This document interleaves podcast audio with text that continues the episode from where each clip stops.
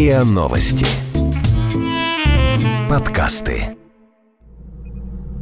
Весной 2018 года голландские ученые впервые в истории успешно провели эксперимент, над которым бились еще средневековые алхимики. В лабораторных условиях без использования яйцеклетки и сперматозоидов ученые вывели настоящий живой эмбрион. Хоть такие зародыши из пробирки пока не могут вырасти до полноценного организма, на них можно изучать внутриутробные болезни и тестировать лекарства для беременных. Кроме того, искусственные эмбрионы решат этические вопросы, которые возникают при опытах над обычным плодом. И хотя эмбрион, которого создали голландцы, принадлежал лабораторной мыши, технология создания зародышей человека почти не отличается. Добиться уникальных результатов ученые смогли при помощи стволовых клеток. В отличие от других клеток, стволовые клетки могут превращаться в любые ткани организма. Голландцы превратили их в эмбриональную зиготу, но при желании из стволовых клеток можно вырастить кожу, кости, мышцы, любые органы, включая сердце, печень, легкое, глаз и даже мозг. Неудивительно, что при таких свойствах стволовых клеток медики возлагают на них большие надежды. Ученые начали активные эксперименты со стволовыми клетками во второй половине прошлого века. Сейчас стволовые клетки используют при лечении болезней крови и сердечной недостаточности.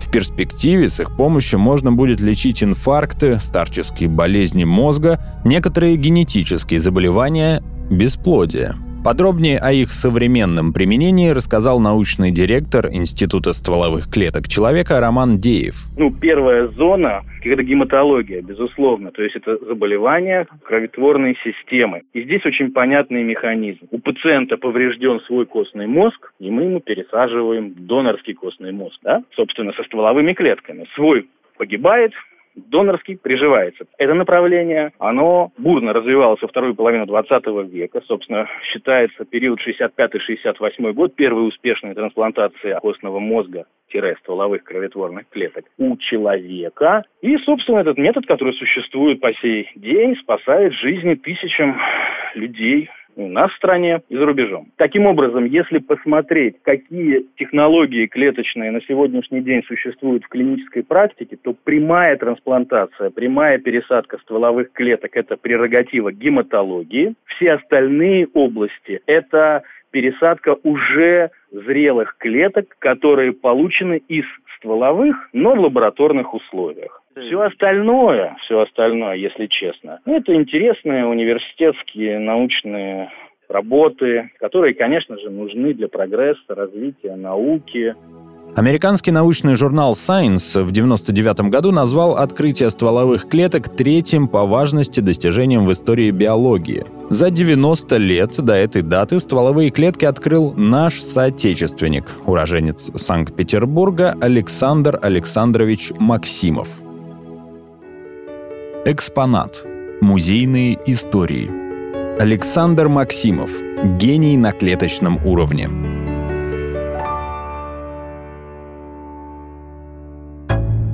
Часть первая. Образование. Саша Максимов был вторым ребенком в семье успешного петербургского купца – Старшая сестра Клавдия станет его лучшим другом, главным помощником и верным спутником. С юношеских лет Саша увлекается естественными науками. Он поступил в частную немецкую гимназию Карла Мая, престижную школу, где студенты могли изучать как гуманитарные, так и точные и естественные науки. Максимов блестяще проявил себя во всех предметах и в 1891 году окончил гимназию с золотой медалью лучшим среди всех учеников. После школы Максимов поступил в военно-медицинскую академию. Лучшее на ту пору медицинское образовательное учреждение в империи. Он учился в качестве своекоштного студента, то есть платил за свое образование сам. В 1896 году Максимов окончил академию с золотой медалью, первым среди 109 студентов. Имя Максимова было занесено на мраморную доску почета – Максимов остался преподавать на кафедре военно-медицинской академии. Одним из его слушателей был Николай Аничков, будущий президент Академии медицинских наук СССР. Вот как он описывал Максимова в своих дневниках. Гистологию читал основатель русской гистологической школы Александр Максимов. Он был не только выдающимся ученым, но и отличнейшим лектором и любил показать себя во всем блеске. Он читал лекции, облаченные в парадный генеральский мундир, усы его были напомажены, и концы их торчали вверх, как у императора Вильгельма. Пахло от него дорогими духами. Светской жизнью и развлечениями, популярными среди сверстников, Максимов интересовался слабо. Прежде чем прослушать легкие пациента, Максимов обязательно стелил ему на грудь платок и лишь затем прикладывал ухо к телу больного. Зато, сидя за микроскопом, ученый мог потерять счет времени. Он выбрал своей стезей гистологию – науку о тканях и клетках. Часы исследований, светлый ум и природная одаренность позволили Максимову уже в 24 года защитить диссертацию на звание доктора медицины. В 1903 году, когда Максимову было всего 29, его избрали заведующим кафедры гистологии. В 2014 году вышел его учебник «Основы гистологии», переведенный на многие языки мира. А в 20-м Максимова приняли в члены Российской академии наук. Часть вторая. Творение. Писать и публиковать научные работы Максимов начал еще во время обучения в академии. Сфера его интересов лежала на пересечении гистологии, патологической анатомии и физиологии. С особым интересом он изучал воспалительные процессы, работу и трансформацию клеток крови, в 1900 году Максимов отправился в двухлетнюю научную командировку в Германию. По итогам исследований, проведенных за рубежом, ученый написал большую работу о кроветворении. Это исследование станет основой для его будущего великого открытия. В 1902 году мной был опубликован труд, в котором были классифицированы различные типы соединительной ткани и описаны клеточные элементы нормальной соединительной ткани. Специальное внимание было уделено роли, которую играют лимфоидные элементы полибласты в гематогенезе. Была доказана их связь с жизненной активностью ткани и возможностью прогрессивного развития. Максимов пытался ответить на вопросы, которые мучили его коллег уже давно. Откуда взялось такое многообразие клеток крови и есть ли у них общий предшественник? Ученому удалось проследить основные этапы образования клеток крови и соединительной ткани у различных животных, как в утробе, так и после родов. Его выводы говорили о том, что все клетки крови развиваются из одного предшественника. Что же открыл Максимов? Исследователь обнаружил в крови клетки, которые обладали способностью при делении превращаться в другие виды клеток, заменяя собой поврежденные или недостающие кровяные тельца. Позже ученые назовут такой вид стволовых клеток ткани-специфичными, поскольку они могут превращаться только в клетки определенных тканей, в данном случае крови. Максимов доступными его периоду научными методами обосновал и доказал существование стволовой кроветворной клетки. Он считается одним из главных апологетов так называемой унитарной теории кроветворения, которая свидетельствует о том, или которая гласит о том, что все клетки крови, и белые кровяные тельца, и красные кровяные тельца, и тромбоциты развиваются из одной единственной клетки предшественницы. Вот он ее назвал кроветворная стволовая клетка. Термин «стволовая клетка» использовался и другими учеными еще до Максимова. Однако именно он впервые употребил его в отечественной научной литературе. Название произошло от схемы происхождения клеток крови. На этом генеалогическом древе все кровяные тельца произрастают из одной первоначальной клетки, как ветви из ствола дерева. Рисунки Максимова были настолько точны и аккуратны, что по качеству превосходили фотографии. Эти изображения до сих пор используются в научных пособиях по клеточной биологии и медицине. Исследования Максимова вызвали в научном сообществе бурный интерес. Николай Аничков вспоминает – Будучи в заграничной командировке, он выпустил превосходную классическую монографию по гистологии воспаления, являющуюся с тех пор лучшим трудом в этой области. Имя Максимова уже с этих пор стало общеизвестным и не сходило со столбцов медицинской литературы. Упорным многолетним трудом все это было создано, все препятствия преодолены. Имя Максимова с тех пор приобрело мировую известность. Позднее Максимов сделал два смелых предположения – во-первых, ученый допустил, что стволовые клетки можно пересадить в чужое тело, и на новом месте они продолжат трансформироваться и ремонтировать организм. Во-вторых, Максимов предположил, что другие клетки тела тоже имеют общее происхождение и развиваются из единой клетки родоначальника. В конце жизни, уже в районе 26-27 года, он предположил в своей достаточно серьезной, крупной и, наверное, непревзойденной до сих пор монографии о кроветворных и соединительных тканях, о существовании аналогов такой вот стволовой клетки для стромальной системы, для соединительной ткани. Эти идеи Максимова ученые мира восприняли более осторожно, даже с долей скептицизма. Доказать его правоту смогли только полвека спустя. Независимые исследования советского гистолога Александра Фриденштейна и американцев Тила и Маккалаха подтвердили догадки Максимова. Ну, последующие исследования нашего соотечественника Александра Яковлевича Фриденштейна уже в конце 50-х, 60-х и 70-х годах подтвердили это предположение. Доказана оказалась эта гипотеза, эта теория только опять же, в конце 50-х, начале 60-х годов, это работы 59-63 года, исследователей зарубежных Тила и Макалаха по радиационным химерам.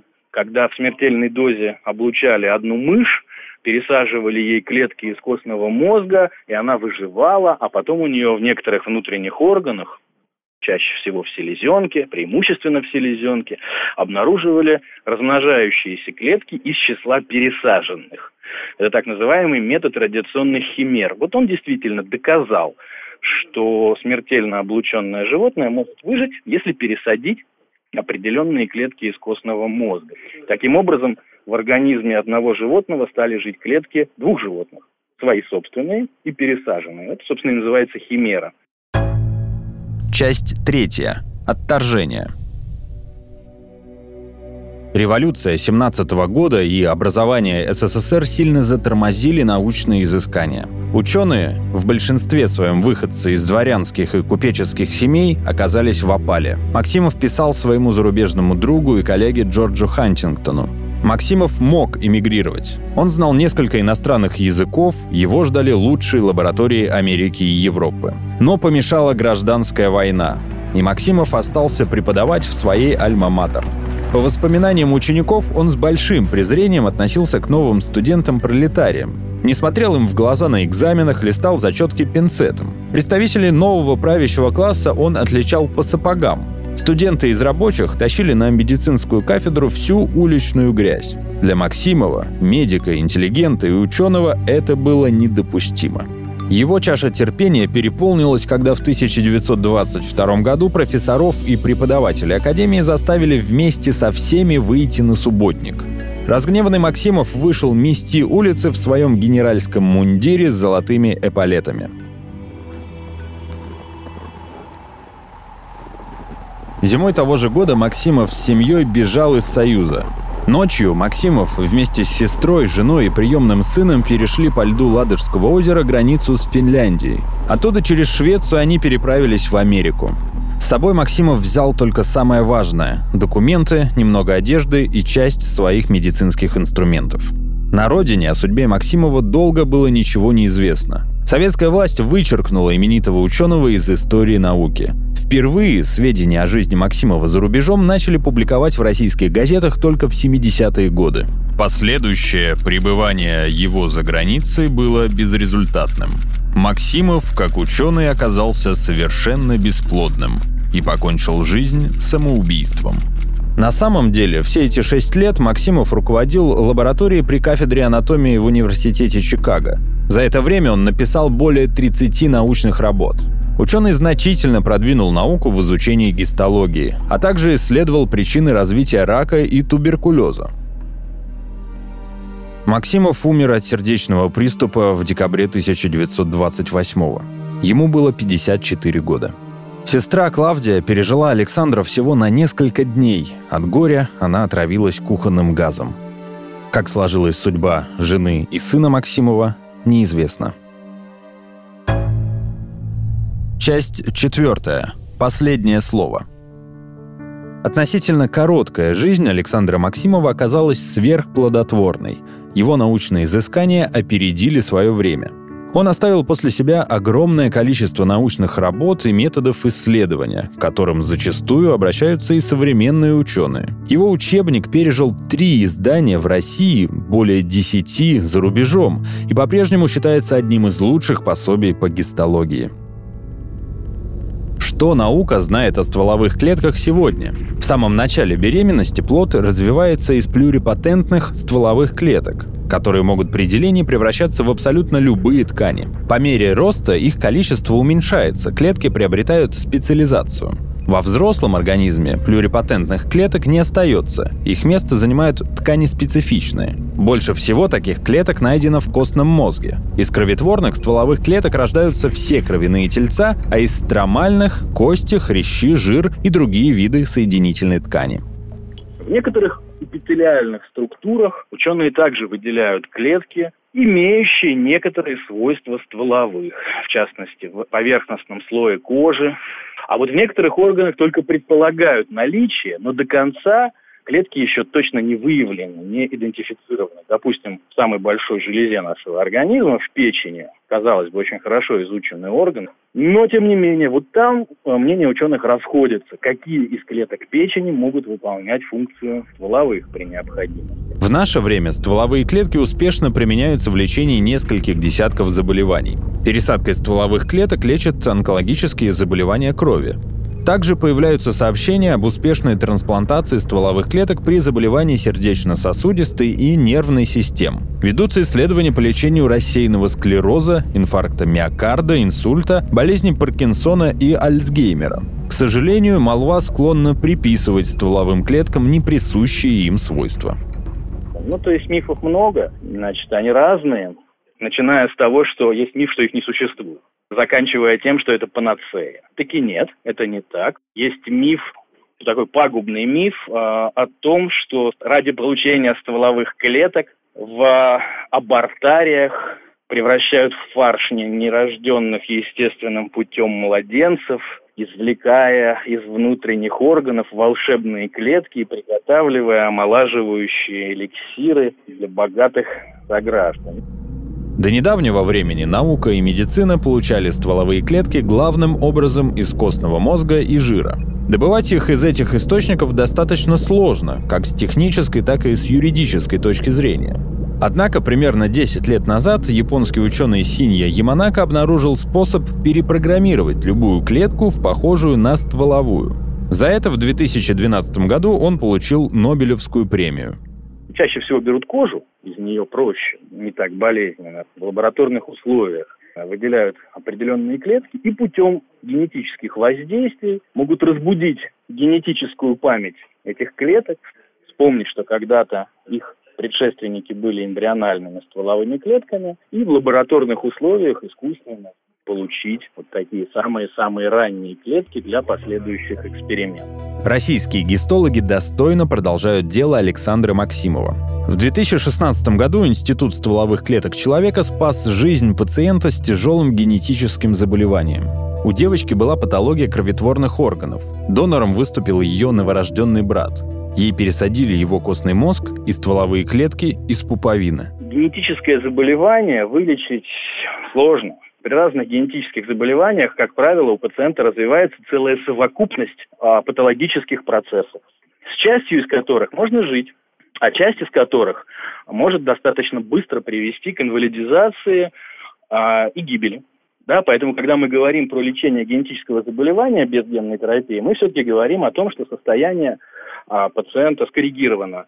Допустим, купированные а, признаки жизнеугрожающие – но мы не можем все равно остановить развитие генетического процесса. Вот он как есть, так он и идет. Значит, что касается конкретного случая, то здесь не было никакой генной терапии, действительно. Но один из синдромов, который развивается при синдроме Швахмана-Даймонда, это поражение костного мозга. И это очень опасно, да, потому что у таких детей часто развивается группа болезней, которая на медицинском языке называется гемобластозы. Ну, это опухоли костного мозга, так проще говоря. Они злокачественные, и их очень сложно контролировать, и жить с ними, в общем, тоже достаточно проблемно и недолго. Поэтому э, в этом конкретном случае а, была предпринята попытка той самой перезагрузки костного мозга мы убираем патологический костный мозг и восстанавливаем за счет донорского. Дело в том, что э, никакого донора у этой девочки не было. Она болела, а донора не было, потому что у нее особенное сочетание молекулярных признаков костного мозга, что ни один донор из мировых регистров не подходил ей. Было у родителей осуществлено ЭКО с рождением желанного ребенка в семье, во-первых, здорового, а во-вторых, он мог служить в качестве донора. Специалисты выделили при этих родах стволовые кроветворные клетки из пуповины, и это оказалось ценным материалом для трансплантации и восстановления костного мозга у этой девочки. То есть здесь была достаточно сложная цепь технологий, это даже не одна технология, это была сложная цепь технологий, Поэтому там большие коллективы специалистов работали над этим. Мы говорили с вами про химер. Вот это та самая ситуация, да, когда мы не вылечили генетическое заболевание, безусловно. Но мы убрали один из синдромов, синдром поражения костного мозга, а за счет того, что там теперь здоровый костный мозг. В скелете этой девочки существует, функционирует, обеспечивает эритроциты, обеспечивает иммунитет. Костный мозг от донора, от брата в данном случае, который подходил по всем а, молекулярным генетическим критериям. Все ткани и органы тела берут начало из стволовых клеток, а значительная часть последних достижений мировой медицины берет начало из работы нашего соотечественника Александра Александровича Максимова. Экспонат. Музейные истории – вы слушали эпизод подкаста «Экспонат» об Александре Максимове, отце русской гистологии и первооткрывателе стволовых клеток. Автор текста – Игорь Кривицкий. Голоса эпизода – Никита Воронков, Кирилл Бакеев, Игорь Кривицкий. Подписывайтесь на подкаст на сайте ria.ru в приложениях подкаст с Web Store и Google Play. Комментируйте и помните свою историю.